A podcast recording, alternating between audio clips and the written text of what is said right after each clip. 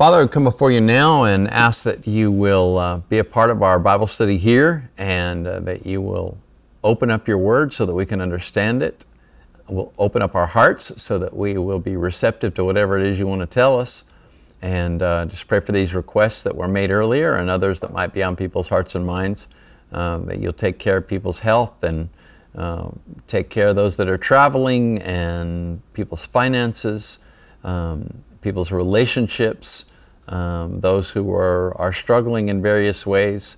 And uh, just pray, Father, that uh, you will provide the wisdom that is necessary uh, in situations where people are in need of that wisdom to know what to do in relationships and all these sorts of things.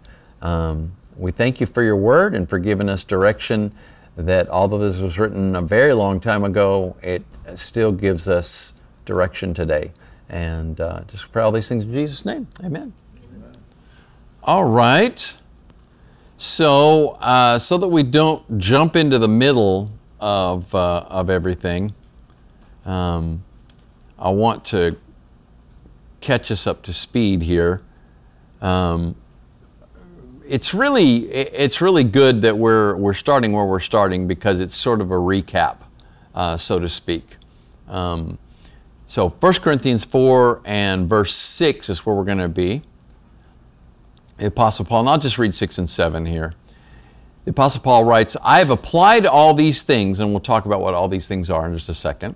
I have applied all these things to myself and Apollos for your benefit, brothers, that you may learn by us not to go beyond what is written, that none of you may be puffed up in favor of one against another. For who sees anything different in you? What do you have that you did not receive? If then you received it, why do you boast as if you did not receive it?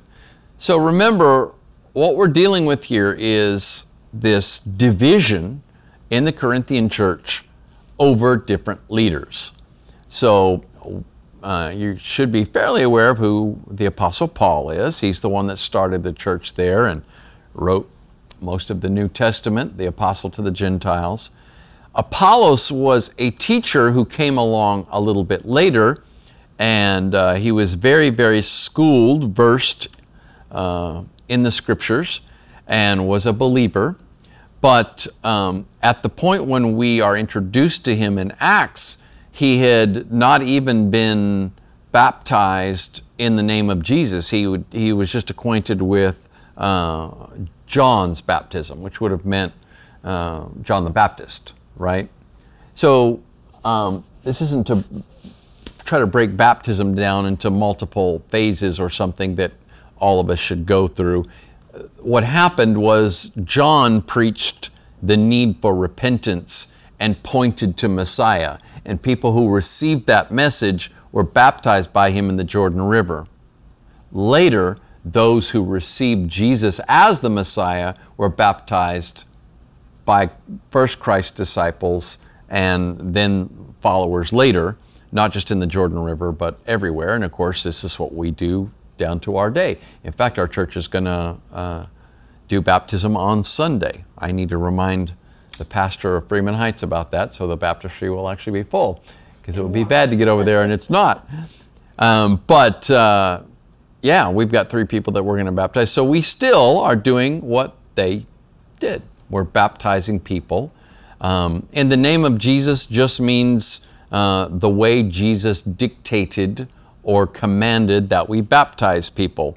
So typically, most uh, churches that are gospel believing churches that will baptize, baptize in the name of the Father, the Son, and the Holy Spirit, right? So uh, there's some controversy among some churches about whether you should baptize and say in the name of Jesus only, or whether you should say in the name of the Father, Son, and the Holy Spirit. Jesus commanded in Acts, Acts, Matthew chapter 28, um, he said, Go into all the world and make disciples, baptizing them in the name of the Father and of the Son and of the Holy Spirit, teaching them to observe everything I have taught you. So that's the way we baptize. We baptize, and you'll, you know, if you're here Sunday and you choose to go with us over to Freeman Heights for the baptisms, then you'll see I put them under the water I say buried with Christ in baptism. That comes from Romans chapter 6, right? bring them up out of the water and say, raised with Christ to walk in newness of life. Okay? But before I say that, I raise my hand kind of like, you know, taking an oath. Because of your profession of faith in Jesus Christ as your Lord and Savior, I baptize you in the name of the Father and the Son and the Holy Spirit. But you know, I can remember at least one time when I said in the name of Jesus and I wasn't even thinking, right? So I'm not trying to change theology and all this. Sometimes I think we just put too much weight on minor issues. But when the scripture in Acts talks about being baptized in the name of Jesus, it's not just words that it's talking about. When we do something in the name of Jesus, it doesn't mean I walk around and say, in the name of Jesus this and in the name of Jesus that. No, what it means is I'm doing it the way Jesus would do it, right? So you guys know what a power of attorney is, right? So you get someone's power of attorney, you can sign their checks. You can do anything legally that they would do. You are acting in their behalf. Do you realize that when Jesus said you can do this in His name, that He's giving you that kind of authority? It's not waving a magic wand over something and saying in the name of Jesus and hoping something will happen. Right? You're walking and talking in His authority. So, what that means is, I need to do it like Jesus would do it. I'm not taking His authority and misusing it. So, when you get power of attorney in, over someone's affairs, this is a trust. And the trust is that you are going to act as they would act. So this could be someone that's you know in the hospital and they're they're very very sick. Okay, um, perhaps they're unconscious or in a coma, something like that. Someone has to handle their affairs. Well, Jesus is not in a coma, so that's not what I'm trying to tell you. What I'm trying to tell you is you do it the way that person would do it because you're acting in their behalf. You're not taking their authority and acting in your behalf. That's not what in the name of Jesus means. In the name of Jesus means I am so obedient to Him that it, that's just what flows out of me. I'm doing what Jesus would do, right? It's not my will, but His will that is being done. And I'm not trying to imagine what Jesus would do. I have His Spirit living inside of me. So there is that movement of the Spirit, right? Uh, the Holy Spirit, the Spirit of Christ, we could call the Holy Spirit, at least at one point in Romans, uh, that's the name we are given. All right? So, um, Apollos is this, uh, this early figure in Christian history that is uh, a, a very, very intelligent, um, well schooled teacher. And so apparently he came in after Paul had started the church, and this was a procedure that they followed. He came into the church and continued teaching them so that they could grow up. This is very similar to what happened in the first church, the first Gentile church, I should say, that was started in Antioch um, when the Apostle Paul was not yet the Apostle Paul. He'd been called by the Lord Jesus, right? Um, he had gotten himself ready to preach the gospel, and then he had been taken back to his home and in Tarsus, and that's where he was for a while. Well, when this Gentile church started in Antioch, Barnabas, and that's, by the way, Barnabas is a nickname, if you will, okay? Uh, his real name is Joseph, and he was from the island of Cyprus, Joseph of Cyprus. But they all started calling him Barnabas because he was such an encourager. Barnabas means Bar, that's the name in Hebrew for son, right? Barnabas, son of encouragement.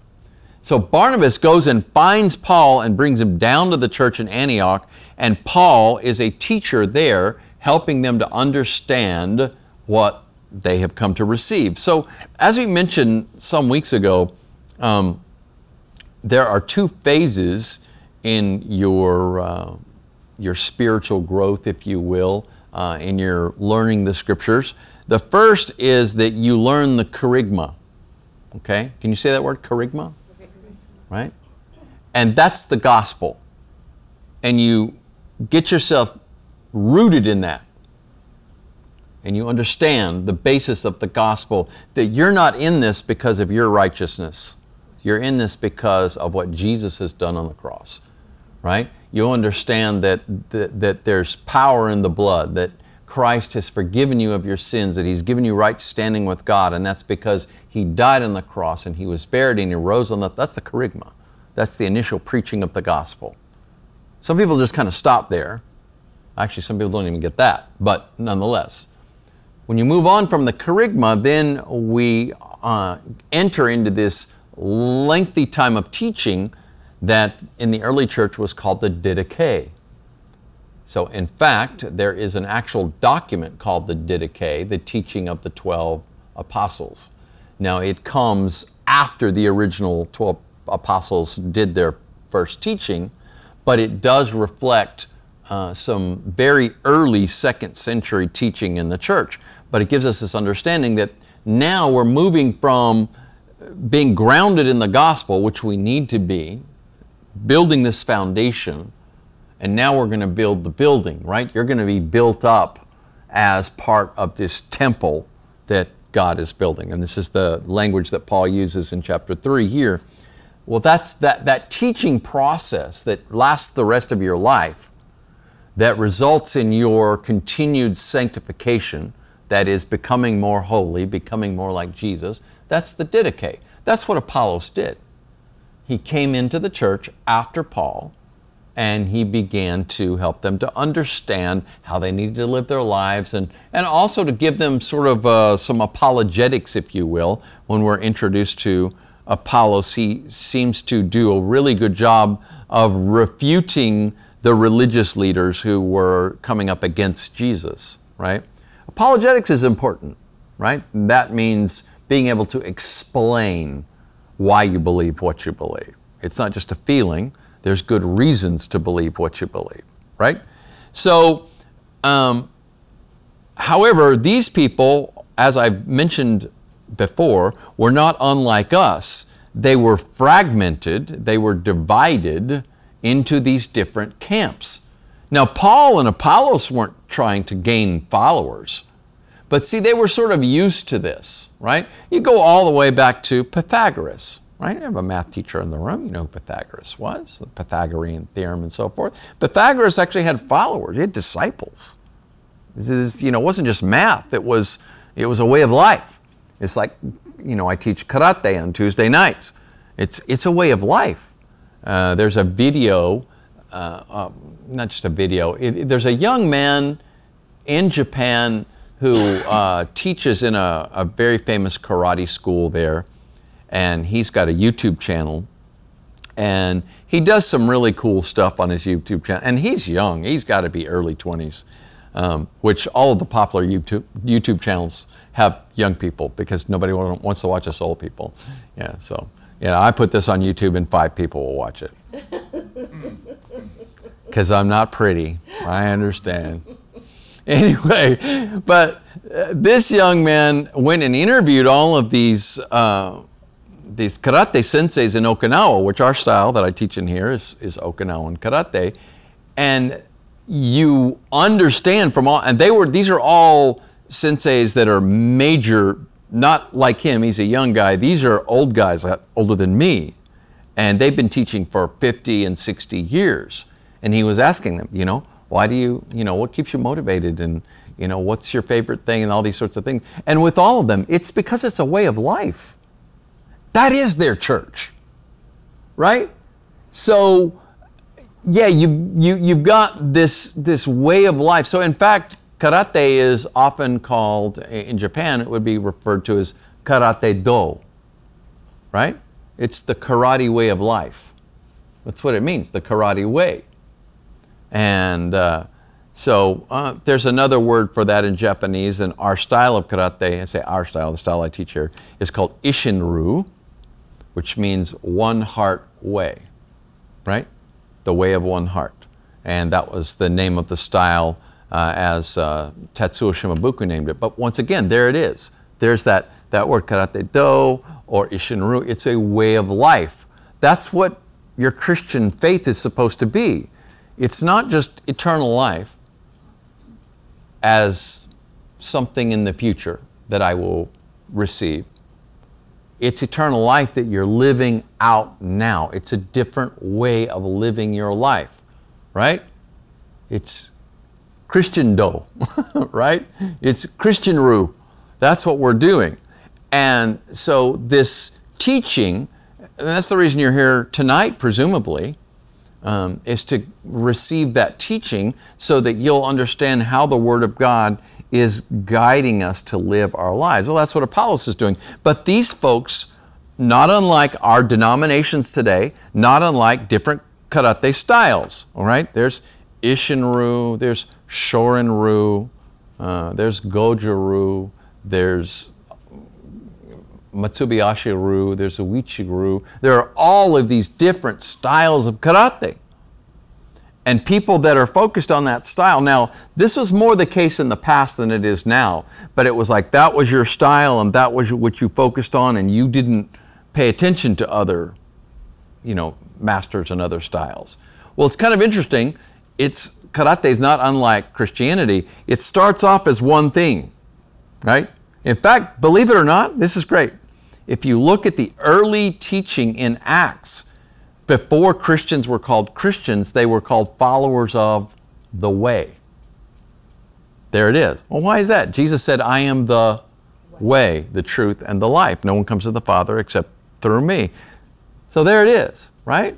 The one heart way, the Christian way, it's the way that we live our lives. And unfortunately, then what happens is you have different notable teachers and they may seek to gain a following or they may not. As these guys, they weren't seeking to get a following, okay? But people are loyal to leaders, aren't they? No, that's my that's my leader. Right? That's my preacher. That's my teacher. That's my you know, Paul said, "I'm a father to you in Corinth." And he wasn't ashamed to say that, right? I introduced you to the gospel. But he wanted them to follow Jesus, not Paul. The only way he wanted them to follow Paul is he said, Follow me as I follow Christ. So, as I'm being a good example of Jesus, then follow me. Other than that, I'm pointing the way to Jesus, right? So, you have all this fragmentation today, uh, broken down in, you know, to denominations and so forth. So, it's very, very similar. So, these things that he's been talking about, let's, let's remember that the issue that is being addressed at this point is division in the church, and that division had taken the form of parties who identified themselves with various Christian leaders. I am of Paul, I am of Apollos, I am of Peter, I am of Christ. That's those were the ones that he named, right? That's who they were saying. Well, all of those Christian leaders would be pointing to Jesus, right? So what followed the identification of that problem in the church was Paul's explanation as to why it was wrong. So I've got a little outline here. One, it is Christ who is the source of salvation as expressed in the gospel, not wisdom, persuasion, or charisma of human leaders. So you've got these, there were other leaders that were coming in that were seeking to gain a following for themselves. Paul constantly fought against uh, what we have come to call the Judaizers, and these were those who they believed Jesus was Messiah, but they said, no, you have to become a Jew if you want to follow Jesus as Christ, as Messiah. And what the Apostle Paul was teaching was no, you don't have to become a Jew first. And then he got that validated and verified by the original followers of Jesus at the Jerusalem Council. And you can find that in Acts chapter 15. When they said, no, we're not going to load the, the Gentile disciples up with all of the, the Jewish law. They're not going to have to dress like we dress and, you know, not cut their beard and uh, you know not eat certain foods and all this. All we want is for them to do these specific things. Uh, don't eat meat sacrificed to idols. Don't eat what is strangled. Uh, don't uh, don't eat anything that has blood in it. And this was so that they wouldn't offend other Gentiles. That's the eating meat sacrificed to idols. And so they wouldn't offend the Jews who were in every city, right? So uh, the prohibition against eating meat with the blood in it or meat that's strangled goes all the way back to uh, the Noahic covenant in Genesis. And it was uh, the Jewish respect for life. Uh, you know, the, the understanding was the life is in the blood. So you don't eat the blood. Life is in the blood. We respect life, right? And this is something we could learn from today. Um, so Christ then is the source of salvation, not some teacher uh, not some teaching, not knowledge. Now, Gnosticism hadn't made its way uh, into uh, their world quite yet, but not too long after this, there was this understanding that knowledge, special knowledge, was what saved you, right? This is the Gnostic understanding.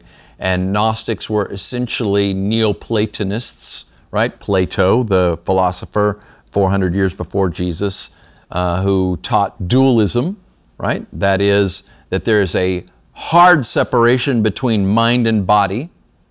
And Neoplatonists said, well, the body is also, and anything material is also evil. Only mind, or what we would call spirit, is good or holy. And so they responded differently to that. Some of them said, therefore, it doesn't matter what you do with the body, you know, eat, drink, be merry, whatever, because that's not what's going to get you into this eternal life that they were uh, propagating. And then there were others that were uh, of the opinion that you should deny the body, that you should treat it harshly, that you should seek to separate yourself from it as much as you could. Interestingly, these are both Gnostic responses to this hardcore dualism. Well, that came in later, but again, that's another way of understanding salvation, right? So the Apostle Paul teaches, and here's a summation in uh, 1 Corinthians 1.18, the message of the cross, he said, is folly to these people. It's folly to those that are perishing. But to us who are being saved, it is the power of God. Well, the message of the cross is another way of saying the gospel, is another way of saying the kerygma. He said, We preach Christ crucified, the power of God and the wisdom of God, right? That's in 123 and 24. So, this is again, I am helping you to understand what he means here in chapter 4 when he said, I have applied all these things to myself and to Apollos for your benefit. Um, he continues in 1 Corinthians 2, 4, and 5, and he says, And my speech and my message were not in plausible words of wisdom, because wisdom doesn't save you, but in demonstration of the Spirit and of power, so that your faith might not rest in the wisdom of men, but in the power of God. Okay? Then these Christian leaders, such as Paul and Apostles, Paul and Apollos, Apollos sounds like apostle, and I'm wearing retainers, and so I talk like this a little bit right? Um, he uh, likens himself and Apollos to farmers, right? He says, I planted, Apollos watered, but God gave the growth. So, once again, what is he saying here? He's saying, I've applied all these things to myself and Apollos. So, I'm applying this metaphor uh, and saying, We're like farmers. I planted, I planted the seed. Miss Mary is a farmer back in the day. Everybody else in the room would probably know this too, but I'll ask an expert. If you plant the seed and there's no irrigation and there's no rain, no growth, right? You may have done everything you were supposed to do. You plowed, you planted, but if there's no water, it doesn't grow. Again, presumably that's why you're here, right? I probably didn't plant the seed you probably received the seed somewhere else, the seed of the Word of God, the seed of the gospel. But I'm watering and watering and watering. Okay? But God gives the growth. I don't, I don't make you grow.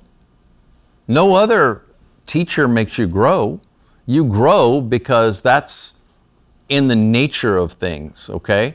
So, I mean, have you ever thought of what, a miracle it is that you take this little dried out looking thing and you put it in the dirt, for goodness sake. And we just take this for granted. And if you water it and let it get the proper sunlight and all, that, man, it grows up and it might be a flower or it might be fruit, to, you know, whatever. By the way, our flowers are dying over there in our little chair. So I was watering them and everything, and I just don't have a green thumb. They're dead. I don't know what the deal is. Are yours dying over there at your place too? It's just, they're just all like this. And I was so proud because I moved it around to the side because they were getting sun and they would get the rain. And now they're just, Miss Mary, I have to have you look at them.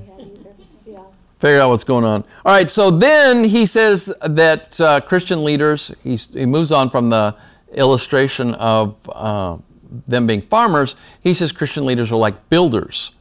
So in uh, chapter 3, verses 10 and 11, he says, According to the grace of God given to me like a skilled master builder, I laid a foundation, which is Jesus Christ. So he's saying, I, I preach the kerygma, I laid the foundation. So you can figure out that Apollos is helping them to grow into that building, right? He's doing the, the didache. And then he gets more specific and he says that we are being built as God's temple. And this is the very important uh, verses in 3:16 and 17. Do you not know that you are a temple of God? Not you individually, but you all. Now he does say individually later. He said you personally, you as an individual are a temple of the Holy Spirit. But when we look at this passage in 3:16 and 17, he's saying to all of them, Do y'all not know that y'all are a temple of the Holy Spirit? And that's what it is. It's the second person plural in Greek, and we've lost that in English, except in the South. right?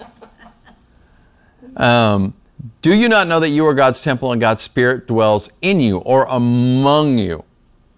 If anyone destroys God's temple, God will destroy him, for God's temple is holy and you are that temple. So he's warning them don't divide up into these camps and destroy God's temple.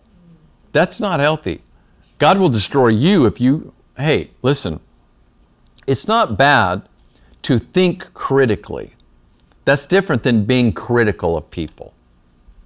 I think that there's not enough critical thinking today.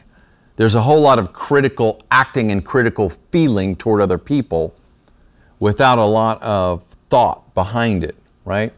And so it's not bad to evaluate churches, denominations, and so forth, and lay them alongside the scripture, but you can do that without being critical and judgmental of people. But be careful when you start criticizing churches, church leaders, denominations out of hand. And I've seen this, you know, as a, as a pastor, I've seen this my whole life. There are people that are just, they've been hurt in church. Um, there are people that are resentful or disgruntled or, you know, who knows what's going on in their lives. Uh, I'm not trying to judge them back, but there is a, uh, a tendency to be very, very harsh, hateful, um, divisive toward, they'll, they'll call it uh, organized religion, perhaps, right? Institutional religion. I love the pastor that uh, was preaching at the church where I came to faith. Uh, used to address this issue. This is obviously this is an old issue, right? And people, well, I don't believe in organized religion. and uh, the, uh, pastor at that church uh, said, "Well, what what is the problem that you have? You just don't like organization, or you know?" So no, I think the problem people have is they don't like religion. And so that's why when I started this church, I really made every effort to help us not feel like we're being religious. There's just a, for lack of a better term, there's just an ickiness to that religious feel, right? But the truth is different, right? Now, interestingly, the word religion is not a bad word. It just it goes all the way back to a word that just means to attach yourself. So if I if I understand that to mean I'm attaching myself to Christ, I'm attaching myself to God, it's not a bad word. It's just got a lot of baggage. And you know, if if you pay attention to anything that's related, there, there's, and again, I'm not trying to make fun of anybody. I'm just coming from my perspective. Okay, I'm not a Catholic, and uh, there is a station on cable called, uh, I think it's ETWN, the Eternal Word something network or something like that. But they used to have this nun on there okay? And I see, I, again, I'm not a Catholic, so I, I can't understand why people want to do this. But she, there was this nun, and you know, she was wearing her habit, and she's, you know, standing in front of all these other nuns, and she would talk like this, and they would chant like this. And I just, I just, I, I'm not trying to make fun of you, but I, I don't get it. I, it, that's not helping me, right? That's, this is, to me, that's what feels like religion, right? But, you know, it's also kind of the judgmental feeling that you get. And this is why it's interesting because what used to be the province of church and religion and so forth, as far as being sanctimonious, self righteous, pharisaical, I see it in politics today. I see it on both sides. There are people on the left and they just think they're right and you're wrong. And we're going to punish you for it. And there's people on the right that yeah, I can't believe you're you know you're such a an idiot and a moron and you know you just don't understand. So see, it just goes to show it's an attitude, it's a temperament. And you can apply it in a religious context or you can apply it in a political context and so forth. Um, but nonetheless, the Apostle Paul warned us don't be tearing down the church. Try to build up the church, right? All right, so then the next phrase here, gosh, it only took me 40 minutes to go through one phrase in one verse. We're not. That's okay. Well, I wanted to go back over what we'd done. I've applied these things to myself and to Apollos for your benefit so that none of you may be puffed up in favor of one against. What does it mean to be puffed up? Proud. Proud. Cheers, now. Have you ever wondered or thought, and maybe you already know, when somebody is acting proud or arrogant or conceited, have you ever ever wondered why they do this? They want everybody to look. They want to look down at everybody. I'm looking down at you. Even if I'm shorter than you, I can go.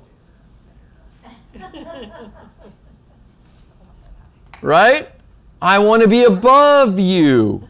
It's exactly right. So puffed up. I like those. Uh, uh, have you seen those those puffer fish? Yeah, They do. they do. Oh, like that. weird. And they probably do that to look scared. So they look scary, and also so they can't be swallowed. So that's. It's pretty smart. All right, so in verse 21, the Apostle Paul had already warned them not to boast in men. So puffed up is another way to express this idea of boasting. Boasting, I'm better than you. We see this a lot in sports, right? Certain athletes like to tell you how much better they are than other athletes.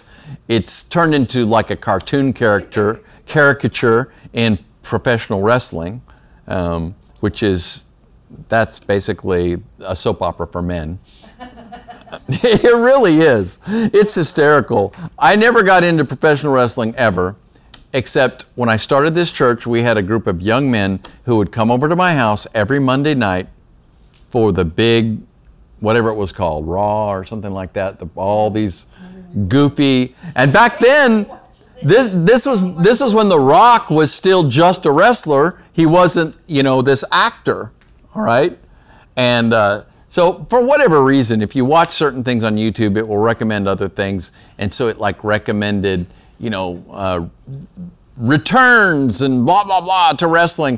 And so i was like ah i clicked this. So here's all these guys that had gone out and made it big uh, as movie stars that came back and the rock was one of them and i mean to tell you they put on a show it's incredible. I mean they've got video screens and explosions and smoke and boy if there wasn't a, a better way of saying get puffed up this is it right? That's yeah that's exactly what we're talking about is um, being uh, puffed up and putting yourself above other people and so forth. So what he's saying here is in effect don't use us paul and apollos to divide the church one of us is not better than the other one of us we're all god's servants all of us belong to you and you to us you belong to us and uh, we're all in the kingdom of God. Listen to what he said, and just this is a review of uh, chapter 3. This is 21, the second half to 21 and 22. For all things are yours, whether Paul or Apollos or Peter or the world or life or death or the present or the future, all are yours, and you are Christ, and Christ is God's. So what are you worried about? If that's true, and this is the Word of God, so it is true, you don't have anything to be worried about. You just rest and trust. Let God come through. Let God come through for you. Just trust Him. You know, now sometimes I got to admit, you know, God seems like He's late sometimes. God seems like maybe He's not listening this time. You just keep trusting. You just keep trusting. Okay? Put your, the full weight of your dependency on Christ. And then be sensitive. Let the Spirit lead you. If He wants you to do something, then He'll lead you to do something. Stay in the Word, right? This, you're here tonight. You're trying to get into the Word because He's going to try to lead you, right? Um, then he says, so this is how one should regard us as servants of Christ. So if the apostles are to be servants as Christ taught, how much more the disciples whom they have taught? That's us, right? We're not apostles. The Corinthians were using patron apostles to exalt themselves, perhaps above other believers. There was a competition among those who identified with these leaders, much like college rivalries exist today. There's another source of rivalry Tech versus Baylor. I, am looking at Jacob because he wears both of them. So sometimes he'll wear that Tech red and sometimes he'll wear that Baylor green and gold. We're trying to win him over help him to understand. So they had a competition, but it wasn't a college rivalry. It wasn't, you know, teams, sport, you know, team sports and all this other stuff. It was over these teachers, right? So the Apostle Paul says this is foolish. Then he says, for who sees anything different in you? In other words, Paul might say, one of you is not more important than another since you are equal in Christ. Let's review what it says in Galatians 3:28. There is neither Jew nor Greek, there is neither slave nor free, there is neither male nor female. These are all a part of their culture and their society at the time. But he said, in Christ, you are all one in Jesus Christ. Those differences don't exist.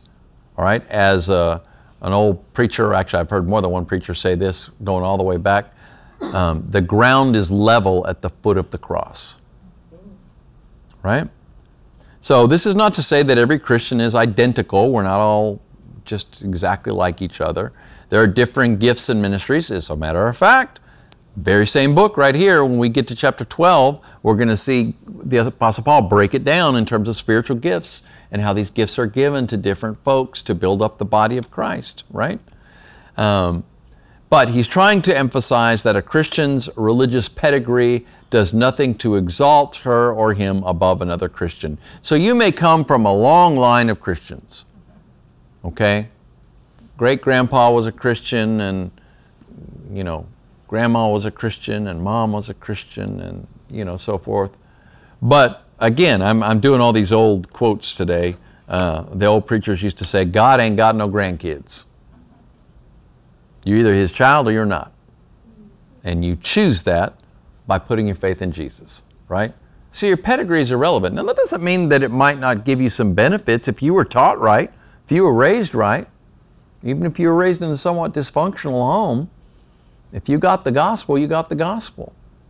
Um, I was first, you know, hearing anything about God from my grandma, my mom's mom.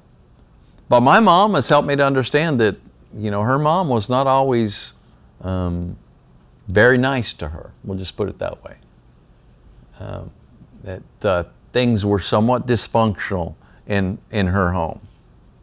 And uh, but you know, I still, even from my mom's dysfunctional mom, I still benefited.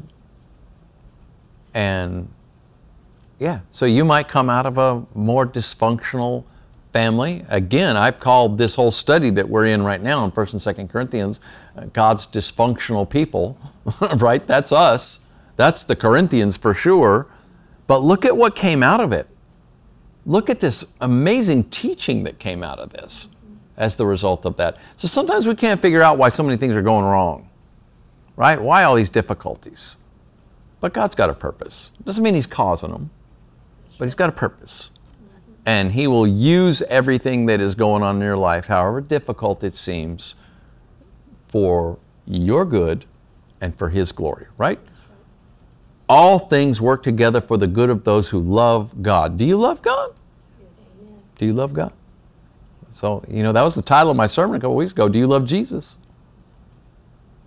Might not have a, the overflowing emotion that you'd like to have, but see, as I've tried to help you guys understand in this church many times, love is a commitment, love is a choice. Do you love Jesus? Are you following His purpose for your life? All things work together for the good of those who love God and are called according to His purpose. You're not calling Him into your purpose, you're called into His purpose. And His primary purpose is to make you more like Jesus. Now, some of us are suffering. Might have health issues, you might have relationship issues, you might have financial issues. Um, I'm going to I'm to read the next passage. We're not going to teach it tonight, but I'm going to read the next passage and it'll kind of give you a, a little foreshadowing for next week. But you're going to hear in that passage what I want you to know, and that is God's people suffer. That's just a part of life. This is a fallen world. And God doesn't save you from all suffering. He saves you from the world, He saves you from hell. He saves you from eternal death and damnation. But suffering is part of what God uses to make you more like Jesus, right? Jesus is called the suffering servant. He was acquainted with grief. Wow. So if I'm going to become like Jesus, that doesn't mean that I'm going to get off scot free from having difficulty. But I overcome. We're more than overcomers, he says. We're more than victorious, right? We're hyper conquerors because of him who loved us. If God is for us, who can possibly stand against us? Now, I'm dancing all around the same passage, so if you want more on this, you want to get into Romans chapter 8, verses 28 to the end of the chapter. In fact, read the whole chapter, chapter, chapter 8. Okay? But 8, 28 to I think the last verse is 37. Man, just keep reading it, keep reading it, and get it in you. God is for us, nobody can stand against us. You know, then eh, you have somebody saying something nasty about you online, you're like, you ain't Jesus. You're not my judge. You're not even on the jury, right? So here's this last passage that'll help you to understand this. Oh, before I get to that, sorry. I want to hit this last, uh, this last verse because it's really important. What do you have that you did not receive? Oh, what do you have that you did not receive? If then you received it, why do you boast as if you did not receive it? Now, you may think of yourself as being quite gifted, or maybe you think you got shortchanged in that area. I don't know.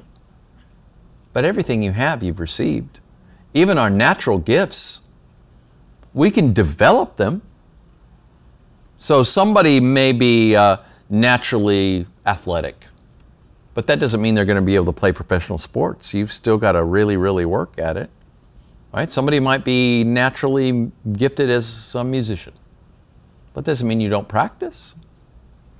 You know, um, you play the guitar really well, but it's just going to be a hobby unless you work at it, you do something with it. And then sometimes there are things you don't even know that you would be capable of until you expose yourself to those things. But see, in the end, your ability to learn and to grow, it's received. Everything you have, you've received. So that's why we can't boast about any of it. Now, I have tried to follow a procedure through the majority of my life as a minister that if someone offers a compliment, I don't say, "Oh, it's nothing." And I don't I also don't say, "Oh, it's all God. It's all God. It's all Jesus." Because I may say a bunch of stuff that, you know, It's what I thought of, and maybe Jesus is going along with it, and I, you know, I hope it's from him, but I can't guarantee it. Now, I'm going to be a little mean here. I've had people that have written stuff. Okay, I've written plays and poems and those sorts of things. And I've had people who have written stuff before, and they're like, read this. This is the Lord. And I read it and I'm like, wow, the Lord is a bad writer. Daryl. Shame on you. wow.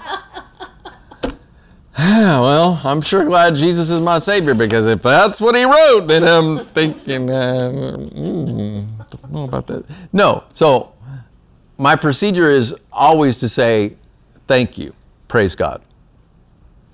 Thank you for what you offered me, and give your, give your praise to the Lord, right? Because what I have, I've received, whatever it is, little or, little or large. Uh, you know, I've received that from Him. What do you have that you haven't received? And if you've received it, why would you boast as though you came up with it on your own? So you you know you can go all the way to the top of the uh, of the apex of the you know the pyramid there when it concerns. Let's go back to athletics and you get your your Kobe Bryants and your LeBron Jameses and your Michael Jordans and all of this and and they worked hard, but they are phenomenally gifted people and they did not give that to themselves. I used to tell kids, because I was a youth pastor in the 90s, I used to tell kids all the time, you know, you can aspire to be the next Michael Jordan, but the chances are you're not going to be because you just don't have that level of talent. You know, there's just certain people, you know, these, these Olympic athletes, right? So the Olympics are coming up. Um, just tremendously gifted in these specific areas. Again, they have to work very hard in spite of that, but they're just, you know, they're very, very gifted. And those are not gifts that they worked for, they were born with those gifts, right? And as I mentioned before, and as we're going to see, uh, it'll be some weeks from now before we get there, but we're going to see that there are spiritual gifts as well. Well, let me conclude by just reading this. Again, I'm not going to teach this passage, but this is going to help you understand what I'm talking about when it concerns suffering in Christians. Verse 8 Already you have all you want. Already you have become rich. Without us, you have become kings. And would that you did reign so that we might share the rule with you. For I think that God has exhibited us apostles as last of all, like men sentenced to death, because we have become a spectacle to the world, to angels and to men. We are fools for Christ's sake. Oh, but you are wise. In Christ, we are weak. Oh, but you are strong. You are held in honor, but we are in disrepute. To the present hour we hunger and thirst, we are poorly dressed and buffeted and homeless, and we labor working with our own hands. When reviled, we bless. When persecuted, we endure. When slandered, we entreat. We have become, and are still, like the scum of the world, the refuse of all things. Well, that doesn't sound like something you'd want to aspire to be, right? But you're looking for the reward on the other side, not what you can get in the here and now. And what you realize is that all of those things that you're going through are what makes you more like Jesus. And that's certainly so. When the uh, going back to Acts once again, when uh, Peter and John are uh, imprisoned and then taken out and told not to teach in the name of Jesus, and they said we need to obey God rather than men, and so uh, then they're thinking about killing them like they killed Jesus. And then this wise man named Gamaliel, who, by the way, was Paul's teacher, right, said, Put them out. And then he told them, Don't mess with these guys. And then he mentioned a number of other leaders, religious leaders, that had raised up followings and had been killed, and eventually their leaders, their followers were dispersed. And he said, That's what's going to come of this movement, unless it's of God. And then Gamaliel said, You may find yourself fighting against God. And so they listened to Gamaliel, but they brought Peter and John back in, told them not to teach in the name, and then they beat them, right? And like back then, they actually whipped them. Yeah. You know what Peter and John did as a result of that? Did they cry? Did they whine? Did they tell God, Why did you do this to me? I might do that. No. They gloried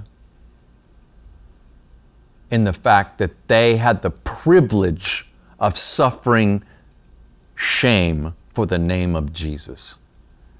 That's where we need to go. All I want to do is represent Jesus. That's what I want to do. And if people don't like that, they don't like Jesus. Jesus will still love them, so I need to still love them. But that's the kind of people we need to be. And unfortunately, that's just in our hyper politicized, divided era, that's not what we're seeing. But if you want to see a change in our world, that's the way we need to be. We need to start following that Jesus, acting like that Jesus, and shining the light. Amen?